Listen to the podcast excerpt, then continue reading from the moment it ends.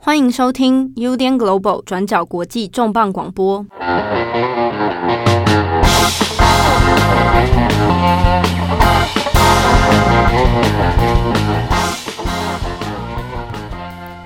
Hello，大家好，欢迎收听 UDN Global 转角国际重磅广播。我是编辑七号，我是编辑佳琪。今天重磅广播，我们来聊一个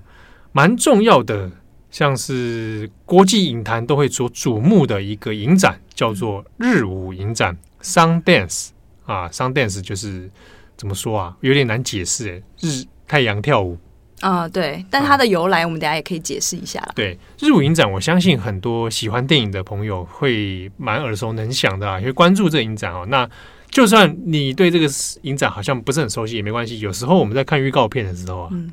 给他推荐嘛，啊，什么什么电影节，嗯、什么什么得奖，对不对？常常就会出现日舞影展，说啊，可能在这里首映，或者他被日舞影展选过，好，那可能大家知道哦，日舞影展大概是一个蛮知名的一个国际影展哦。那其实它本本身是在美国啦，嗯，好，那我们今天特别调日舞影展来讲呢，其实是有原因的，主要是这一年来大家相信也都。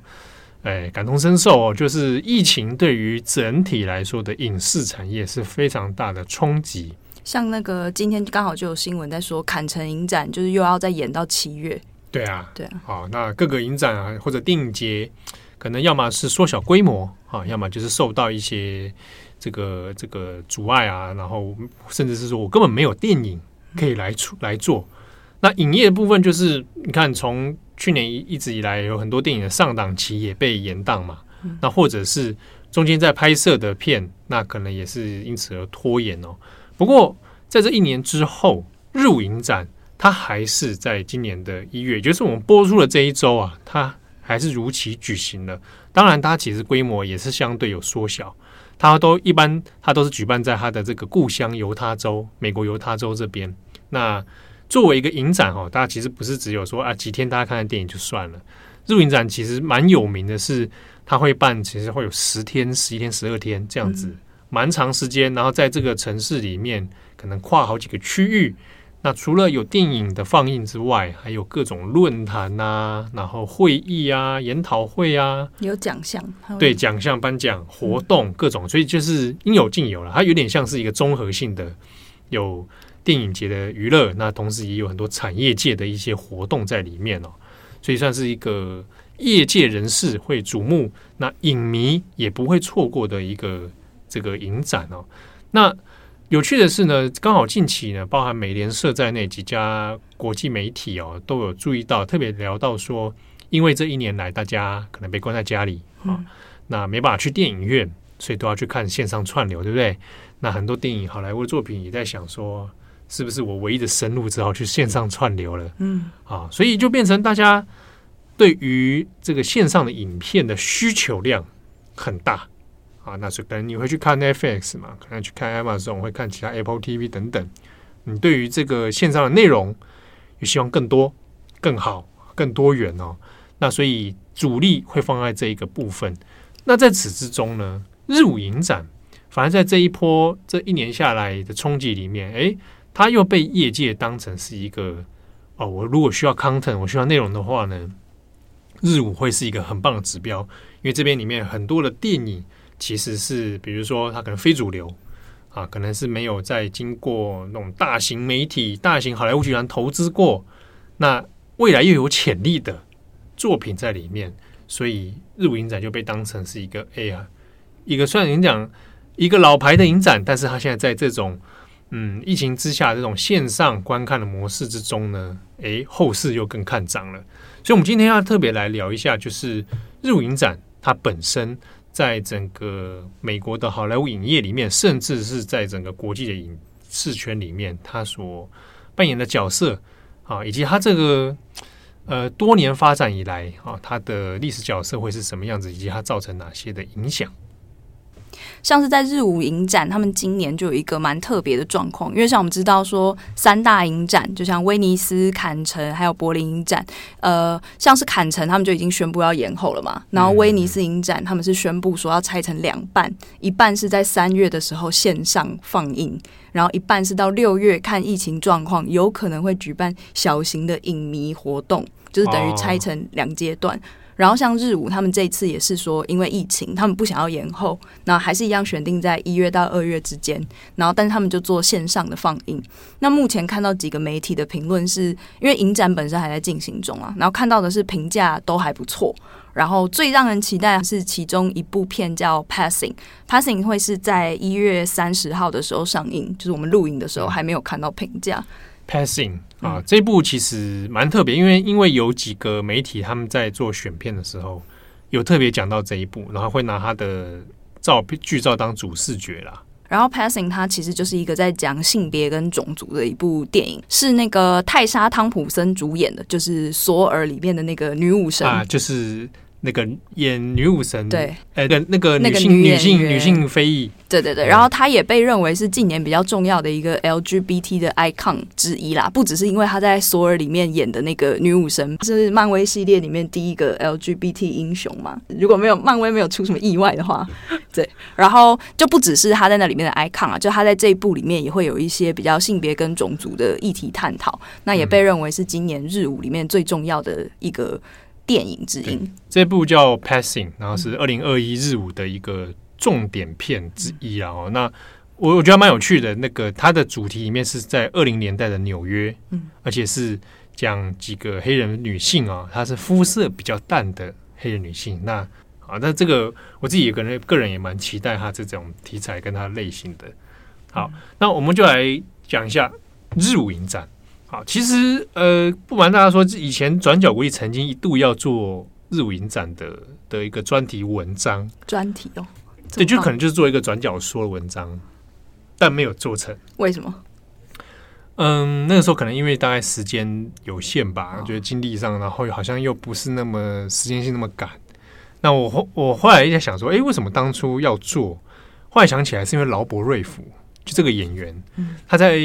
上一部电影就是《老人与枪》，台湾有上映。嗯，那个时候就说他《老人与枪》是他的隐退作了，就是他播完之后上完之后他就要隐退。对啊，那他之前呃，劳勃瑞弗是个老牌演员呐、啊，那大家可能对他有一点印象。如果比较年轻的听众，如果对他有印象的话，可能是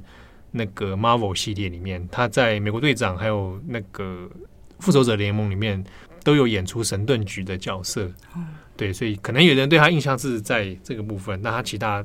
还有很多蛮经典的电影啊。那那个时候应该二零一八年说要退休了，所以我们那时候有跟好像跟郑红讨论说啊，罗伯瑞福要退休了，那适合你们啊，意难怀旧之作，很适合啊。对，然后想说要不要来做一个？那应该你跟郑红来录这一集，我现在抠他下来。不要，就是说，因为劳勃瑞福本身跟日舞影展有非常密切的关系哈。嗯就想说要不要聊一个劳勃瑞福与日舞影展，但后来就是也没时间了，不了了之，不不了了之，对。然后刚好到今年二零二一年，我们有机会了，嗯，来聊一下日舞影展。那这边先讲一下，它其实最早在一九七八年的时候，它叫它还不叫日舞影展，它前身就是叫做犹他州犹他电影节，嗯，那就办在犹他州这个地方。犹他州啊，是一个美国相当保守的地方。就是长期也是支持共和党啊，那呃民风我们可以讲好听点，民风淳朴啦，都是沙漠，对，也不叫都是沙漠，很多沙漠，很多沙漠，很多自然环境，嗯、对，那就是保守之外，它的比如说呃地方的宗教信仰也蛮集中的，它是美国几个州里面就是少数很集中在那个那个摩门教。这个这个体系哦，它高达七成哦，我记得看统计数据这样子，那就是就其他州的眼光觉得说啊，犹他州地方就是相对就是，诶比较比较保守派啊，哈、哦，但是在这个保守派的地方，却出现了一个非主流，然后又常常在种族或者 LGBTQ 议题上面走得很前卫的电影节，那其实这是一个蛮微妙的现象哦。好，一九七八年的时候，当然就是在呃，相对于好莱坞主流之下，哦，那犹他州就办了一个这样的电影节，那期待说，哎，我们透过一些不同的选片啊，不同的形式，可以一方面促进一些独立电影人的发展哦，或者彼此交流，那也透过放映一些电影，好，来促进地方的一个活络啦。好，所以在早期的时候是这样做，那也会选了很多片。那第一次选，我记得他今他的第一届里面有选到一些，比如说他不一定的是一九七八年当时的片，他可能选一些老片出来。那时候选了一个马龙白兰度演男主角，第一次演男主角的《欲望街车》。嗯，哦，这真的很老，一九五零年代的电影。嗯，跟他说我有《欲望街车》的录影带，录影带啊，录影带，对对，录影带，而且是没有拆封的，还没有拆封，没有拆封，怎么收藏用？收藏用，收藏用。对对对，马龙白兰度后来就是。嗯，他的评价就是各各种了啊，后面有一些争议，有一些争议，对对对。好，不过这种影展哦，大家你看，它既然这么非主流，其实难免对不对？你就会想到一件事情，就是赔钱呐啊。所以他早期经营的时候，也难免是呃，在经营上面会有一些有一些困难跟问题。不过我们刚刚讲到劳勃瑞福，他其实在一开始的时候就已经投入在这个影展里面，贡献他的心力了。嗯。然后像七号刚刚讲的，就日舞影展还是劳勃瑞福成立的。一开始呢，就是为了要提倡一些新锐的，要想要提拔一些新锐的电影导演或者是演员，所以他在奖项的设立上面也有一些比较特别的地方。就是除了说一般的评审团奖啊、导演奖、编剧奖以外，他还会有一些鼓励影人继续创作，像是社会影响力奖或是下一代导演奖、突破演员奖等等。那他就是想要鼓励在内内容。或者是技巧上跟主流电影比较不同的一些作品。那刚刚也提到说，这个影展它是在一九七八年的时候成立的。那不过呢，一开始是叫做犹他州电影节。那是一直直到说一九八四年的时候才正式定名，叫做 Sundance 日舞影展。那这个日舞呢，它比较有趣的地方就是它也是取名字劳勃瑞福，他在一九六九年的电影叫做《虎豹小霸王》，你有看过吗？虎豹小霸王，我那时候还没出生，我怎么会看过？那你不是很喜欢老片？你不喜欢《欲望街车》？I too young, too young, too simple。好了。总之，在《虎豹小霸王》里面，就是劳勃瑞夫他饰演的那个角色外号就叫 Sundance Kid，嗯、那所以就是拿里面的这个 Sundance 来当成日舞影展的名字。对，呃，这个 Sundance Kid 是是有历史历史事件的，所以大家可以上网，呃，有机有有兴趣的朋友可以找一下，就是日舞小子，嗯，是一个美国蛮有趣的一个历史事件，是西部的那个，反正就是一群犯罪者，嗯、就是犯罪者，对啊，会虎豹小霸王。好霸修霸霸霸王，那另外就是 Sundance，就是如果大家上去查的话，也会发现有一个同名的叫 Sundance Resort 这个滑雪的度假村。那这个地方呢，也是在一九六九年的时候，劳勃瑞福收购的，在犹他州的一个度假村，变成是会举办日舞影展的地方，所以它也是这个地方也是叫做 Sundance。对啊，那个 Sundance 那个在还在犹他州电影节的名称的时候，曾经就办在那边过。嗯对，但是后来有一些赔钱问题，然后前阵子滑雪场就卖掉了。好，好，那这边也讲一下，就是我们我们我们这样听起来哦，就觉得说啊，这个电影节嘛，哦，影展嘛，好像好像好像很理所当然。可是我们可能第一疑问是说，那既然它是非主流，既然它是讲独立电影，那请问一下，那那些主流的在那个时候都在干嘛？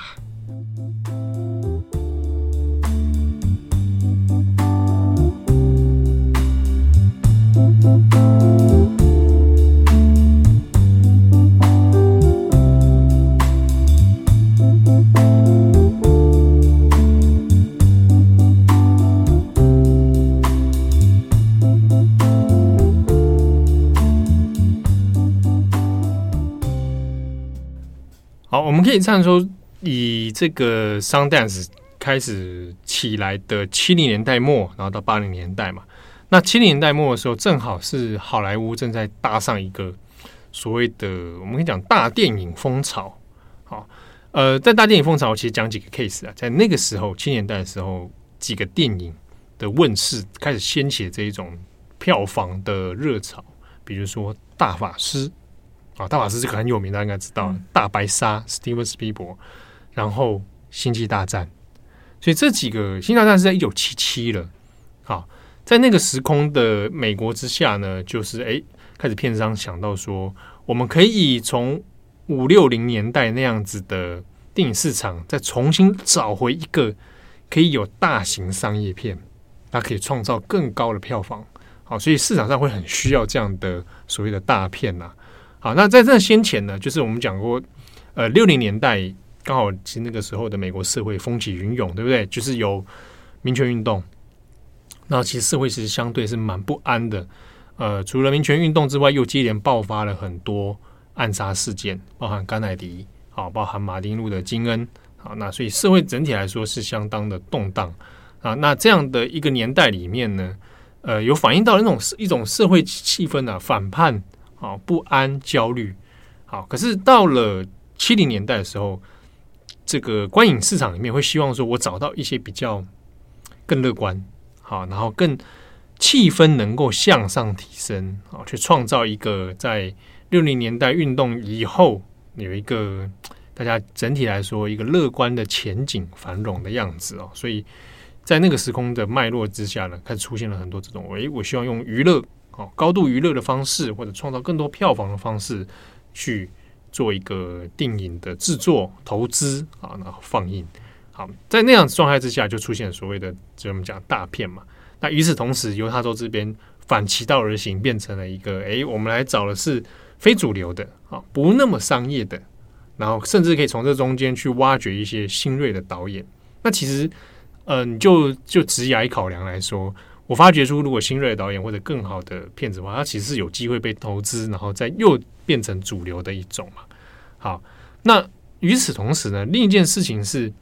在七零年代末八零年代的时候，录影带已经几乎是全民普及，哦，尤其在北美，那录影带出租店的出现等等，那一开始其实大家会很紧张啦，尤其是。六零年代开始，电视慢慢普及之后，大家就会想说啊，那电视是不是要打冲击到电影啊？大家只看电视不看电影啊？那录影带出来之后，大家说哇，那大家就看录影带，然后上戏院的人就少了。好，他宁愿去租录影带，也不会去电影院。那是那个时空环境之下很多人的焦虑。啊，不过有趣的是呢，并这个这个录影带反而是让电影的寿命更拉长。好，他在电影院看完之后，未来还有机会再用录影带反复的这个观看。好，那也形成了很多的那种影迷，啊，或者特定类型电影出现了特定类型的影迷啊，比如说星战迷是一种啊，或者喜欢喜欢 B 片的 B 级片的是一种啊，它就有这样的一个观影文化的出现啊，所以我们把回过来看，就是在这个年代里面哈，那日影展的出现，其实有它的时代意义在里面了。那刚刚我们讲到说，关于主流电影跟独立电影到底要怎么区别？其实有一个很简单的分法啦，就是你看说，一般我们会觉得说，独立电影它指的就是相对于主流电影的资金来源，因为一般的主流电影可能都会是从一些比较大型的 studio，比方说像是好莱坞的几个电影公司，像是什么环球啦。华纳兄弟啊、福斯啊等等，就是如果从这几个比较大型的电影制作公司里面出品的电影，通常我们就会觉得它是主流的电影。那它也因为受到说这些公司的投资资金的影响，可能呢会在内容发挥上，一般也会认为比较受到相对多的限制。那可是相对来说呢，独立电影有可能是因为他们是小成本。然后小投资的制作，或者也有可能是这些大公司他们自己的子品牌，或者是比较小的厂牌来做的内容。那一般也会认为呢，他们可能在题材或者是叙事方面会比较有挑战性。那可能想谈的事情也会跟一般的主流电影相对比较不一样，有更多的空间去做发挥。对，这是一个比较粗略的分法哦，嗯、或者是说外界会对这个主流或者独立电影制作。它有一些既定的印象哦，不过简单来讲，其实它取决于因素还在于说，呃，主流电影里面大部分因为受到好莱坞影业的市场考量，好，所以市场考量之下，它的确会有一些若干的限制。哦，不见得是说它题材什么不能拍或什么什么，而是说它可能会考量到那怎么样拍才更能够赚钱，好，所以它就会有这样的思维模式，在它票房变成它的这个压力来源，好，那。在此中相对就是独立电影里面，它可能呃，本来也许会有一些更实验性的做法，更实验性的题材，那或许当下并不被投资组看好，觉得啊，你这个可能怎么会卖钱？我要拍的就是星际大战那种，你就是拍那种东西给我看，好，我就觉得这样比较赚钱。可是我可能会想要说，那我我我我有一些变化，啊，我可能要做更实验的科幻电影，或更更实验性的怎么样的东西，那他的机会可能就会被放在独立电影制作。啊，那透过影各种影展的方式找到一个出口，那甚至是因为透过这样方式去得到，反而是主流电影的投资组的青睐。所以有有些这样独立电影啊，它在资金筹措的时候，的其实是个难关嘛。它有时候常常会是，比如说，哎，佳琪现在有个 idea 很赞，他就写了一个剧本，啊，佳琪就拿给七号，啊，七号看了剧本之后很喜欢，就说，哎，我我这个可以帮你找到有人想投资哦。那我就帮你去找了几个可能是稍微比较有点资本的制作人，啊，觉得诶，他们喜不喜欢？OK，那我们就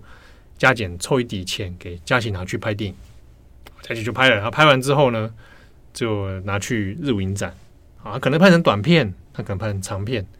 啊，拿去日影展，可能争取了一个参展机会或者是竞赛这样子，然后放出来发现，哇，这个片子果然真的是蛮赞的，好，那我就甚至可能，诶，那我投资你拍成长片。或者我再去做怎么样怎么样好，或者佳琪从此变成了一个新锐导演，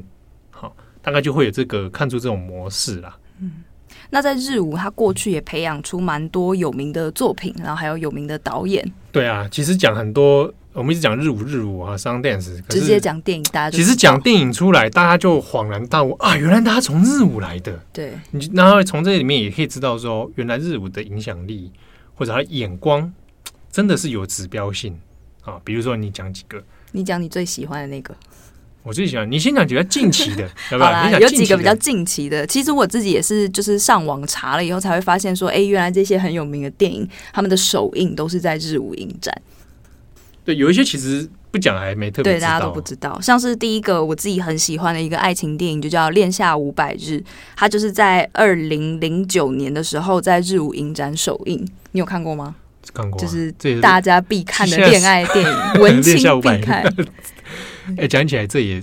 有点十一二年了。对啊，就是女主角都结婚生小孩。恋下五百日从日舞出来的。对，然后还有一个我七号应该也很喜欢啊，《逃出绝命镇》，它是二零一七年的日舞首映。嗯《逃出绝命镇》是种族惊悚片啊，对，种族惊悚。那个那个导演本来是做电视喜剧嘛，嗯，对啊，对啊，然后。讨论那部也是从日舞出来，嗯，这个这个好像台湾也也算蛮有名的啦，对，比较近的。然后另外还有那个晋级的鼓手跟 Boyhood，对对对对，晋级的鼓手跟 La La Land 的导演就是同一个吗？对啦，对啦，干嘛怀疑？是啦。然后 Boyhood 就是爱在三部曲的导演，啊，就是爱在哪里啊？爱在希腊，希腊就是爱在某某地三部曲，对，爱在也是从这边出来。然后晋级鼓手那可以讲一下，晋级鼓手。当初是从短片开始，然后透过日舞的出现之后，然后被看中，嗯，那再有投资媒合，后来就出现了晋级的鼓手，嗯。那另外在导演上也有很多的年轻的新锐导演，当初也都是从日舞出来的。就讲一个，其实我觉得可以提一个典型的案例，嗯、就是昆汀塔伦提诺。好，昆汀塔伦提诺的近期的电影，比如说他近期比较大家。看到的是那个从前有个好莱坞，好，那早年的电影，比如说《黑色追缉令》啊，啊，《追杀比尔》啊，然后《绝杀令》啊，《恶棍特工》啊，啊，欸，其实他没没几部啦，因为他说他只拍十部啊，对，他现在拍到第九部。好，昆汀塔伦提诺的第一部电影就是从日舞影展出来的，那那部电影叫做《霸道横行》啊，非常有趣的一个电影，在一九九二年的日舞影展。好，那一年，昆汀塔伦提诺，我之所以会把它当成一个很重要的指标，原因是因为它一定程度上就是很日舞的一个典型 case。昆汀他本身呢，不是受电影专业训练出来的人，他不是科班出身的，他不是在电影产业工作的，他一开始就是一个在录影带店打工的打工仔。啊，那因为在录影带店工作，他其实很喜欢看电影。就看了各种各式各样的 B 级片，对，他什么片，他什么片都看啊，对啊，他香港片也很狂看嘛，对啊，就是在这中看出兴趣，看出一些心得啊，看出一些自我一一套思想。后来就想说试着去拍一些短片啊，后来就去拍了，爱写剧本嘛啊，他他很著名，就是他他很爱自己创作故事。那《霸道横行》就是他自己后来创作之后，那受到一些诶影业人士的青睐哦，然后就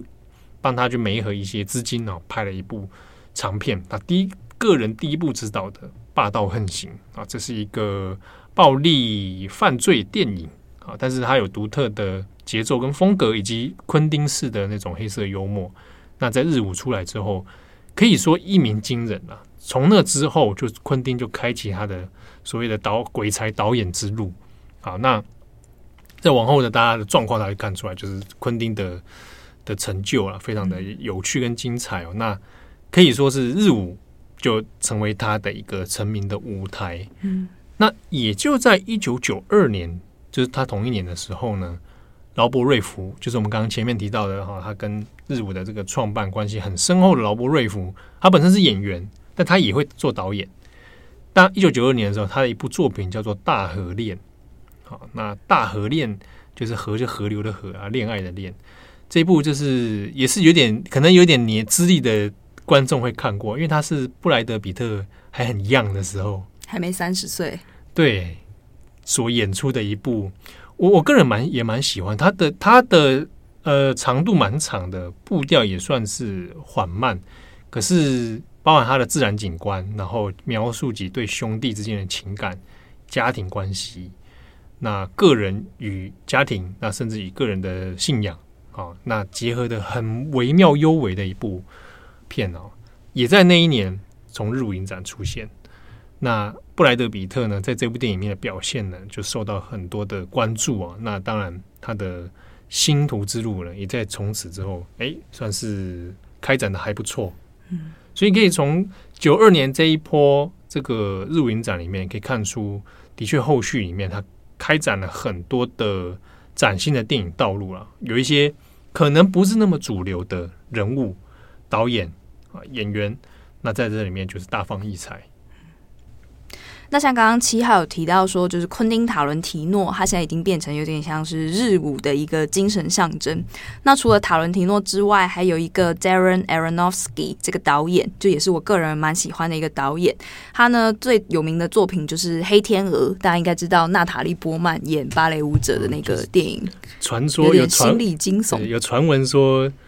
呃，致敬这个金敏嘛。对对对对，好，好像有印象，有有这个争议啊。对对对，致敬金敏的这个《黑天鹅》，那后来还有另一部作品叫做《母亲》，是珍妮佛劳伦斯演的，然后也是有一点在探讨女性意识。我个人觉得是在心理描绘上非常非常细腻的一个，又有一点惊悚的电影，是我还蛮喜欢的。那除此之外，就是日舞在 LGBT 还有女性的电影上也有蛮多的选片的成就，像是他在二零一七年首映的电影叫《Call Me by Your Name》，就是以你的名字呼唤我，后来也得到了很多的好评。这是一部在讲的是两个男同志，但他的情愫是描绘的蛮蛮隐晦的啦。不过它是一部男同志的电影，那拍在意大利的乡间，然后整个画面是很美的。然后，另外就是日舞，它除了在剧情片之外，也有跟纪录片有关的奖项。那在二零一八年的时候，他们也首映了这个大法官 RBG 的纪录片，那在当时呢，也有引起蛮多的好评的。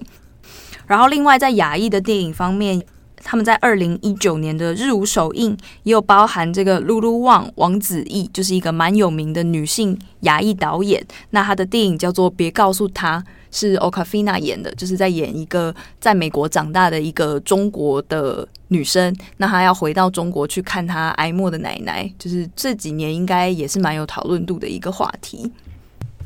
然后另外呢，根据 GLAAD 就是 G L A A D，他们是一个美国的 NGO，专门就是在讨论媒体当中的 LGBT 啊性别意识的再现。那每一年也会颁各种跟 LGBT 有关的奖奖项。那根据 GLAAD 这个 NGO 呢，他们最近的一份报道就也有提到说，日舞它在组成上也是非常重视性别平等跟重视性别议题的。像是呢，刚刚提到说，在二零二一年的日舞影展，它的所有奖项提名当中，女性的导演。刚好是占百分之五十的。那电影制片呢，则有百分之五十一是有色人种。那另外呢，在日舞影展的董事也有百分之十五是 LGBTQ 的族群。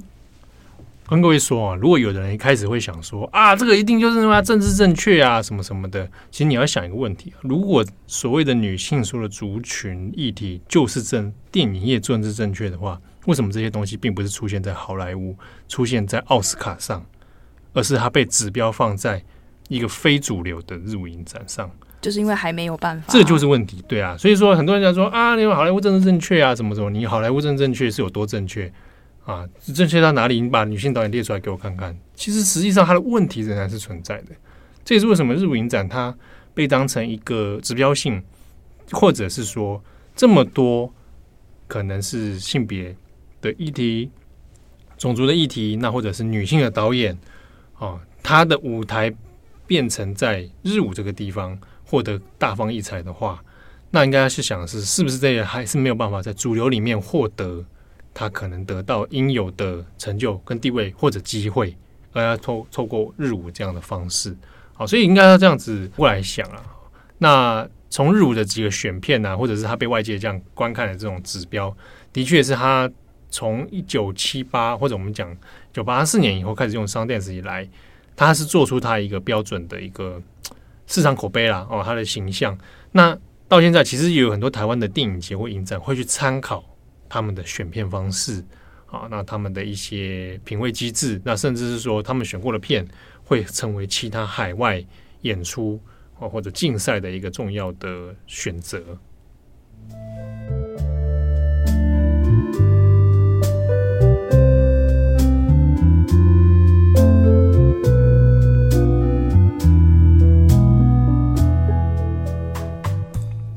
那另外呢，在 Sundance 里面也有一部是我自己蛮喜欢的，就是科幻很小成本的一个科幻靠片，它叫做它名字很怪，它就叫 Moon。那它的中译，它代理进台湾的时候，它的中译也还蛮有趣的，就叫《二零零九月球漫游》，听起来就是很像 《二零零一太空漫游》的盗版，但这就是他故意，居然说他盗版，就是他故意要嘲，也也不一定是嘲讽啊，但他就是有点是在翻转各种对科幻片的一个。这种类型片的一个一个翻转，那他的导演叫做邓肯·琼斯，那大家应该不太知道，因为名字看不太出来，但他是 David Bowie 的儿子，那也是一个蛮常拍科幻片的一个导演。邓肯·琼斯，对，叫邓肯·琼斯。哎、欸，其实我完全不知道，哎，你你不讲我我我完全不晓得这个电影跟这件事情。好。孤陋寡闻，然后就是邓肯·琼斯，他也是蛮常拍一些比较小成本的制作片。然后像《问》，他之所以很有名，就是因为他这部片基本上蛮有趣的，因为他是一个只有一个演员的。科幻片，然后再讲的就是一个太空人，他被派到月球上，然后要去管理在月球上的一个矿场。那他就在这个管理的过程中，就发现一些很奇怪的事，比方说，诶，为什么他每一天过的记忆都很相似？那为什么有一天他在外面看到了一个很像他自己的人，就是长得很像他自他他的另一个很像他的复制人？就是为什么会发生这件事？然后就在慢慢追溯他的记忆。那整部片虽然设定在太空，然后。就是在那个太空船里面，然后在月球上，可以可以感觉到所有的设计都是蛮小成本的，就是他穿的衣服啊，然后他开的那个车啊，你都感觉到是没有可能没有什么资金下去做，但是他描绘的那个心理的惊悚，然后还有整个月球上那种很悲伤、很空、很孤寂的那个氛围，其实都是我自己是觉得蛮好看的啦。然后这就是二零零九的日舞影展首映的一部片。哇，距今也一段时间了，他他有在台湾上映吗？还是？这我不太确定，因为我是看 DVD 的版本。哦，一旦有代理就对了。对，有代理，因为他感觉很像，很适合会被金马影展之类的啊，也有可能，有可能有之类的，就是也也许可能会选选。是，对啊。那其实刚刚讲到说，呃，日舞影展除了片子的上映或首映之外呢，那中间其实还有一个蛮重要一点是，它会有业界人士的呃，算是投资啊，或者是媒合。那像今年因为呃，疫情的关系嘛，好，那有一些投资的会议或者线，它除了放映变成线上之外，而且有些投资投资的那个活动也改成线上的。那这个所谓的那种投资，其实就是有点像创投啊，在金马也会有类似的，比如说呃投资方、投金主啊，或者制作制作方，那会来找找看有没有颇具潜力的啊，或者是要想要做代理的啊，我要去做一些媒合跟讨论，所以这也是业界人士之前都会蛮看重的啦，所以他人会一定要跑去影展的现场，啊，有机会去碰到这些，可能他本身就是编剧。本身就是导演，本身就是演员啊，有点像是呃，怎么讲？就是业内人士大集合啊，但是又他们又不一定都是主流的，他可能就是非非主流，然后在那边彼此寻找一个新的机会啊。那只是说，因为今年疫情的关系，他嗯，虽然是照办了啊，但也规模缩小状态之下，也许未来会影响到这个这个投资的进程或速度哦。不过就，如果就美联社相关报道来看的话，因为基本上还是会找串流的形式，所以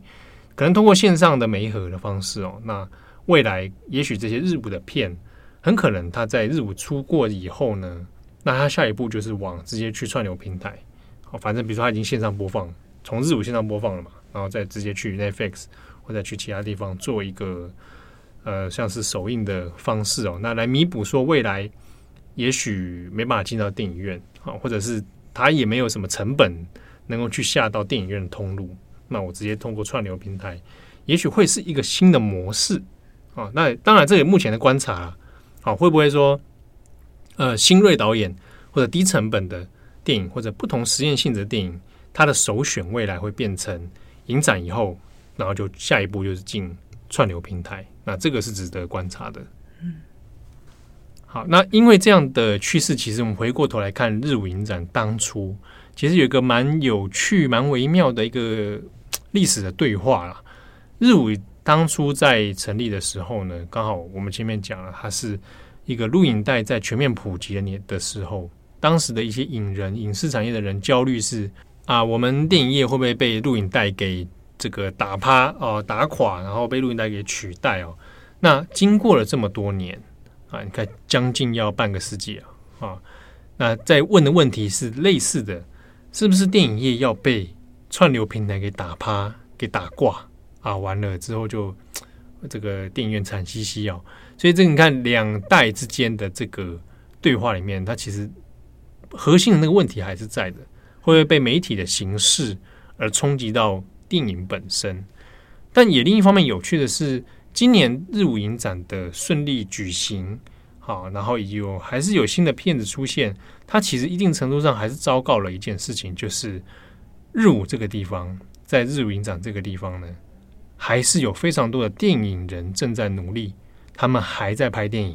他们还在做创作，尽管这一年多以来，美国的电影影业受到很大的冲击，即便大家很多可能没有办法去到电影院。甚至是电影院的未来岌岌可危啊，可能快要挂掉了。但是呢，电影创作者、热爱电影的人仍然是存在的，他们的需求啊，他们的创作的欲望、观众、影迷的需求也都还是存在的，它并没有因此而减少，甚至还搞不好还更渴求好的作品出现了。所以这也是二零二一年在做上电视的时候，我们看到哎。不管是在媒体形式或者因应社会状况的变化，那一个很核心的电影哦，热爱电影这件事情，它还是没有被改变。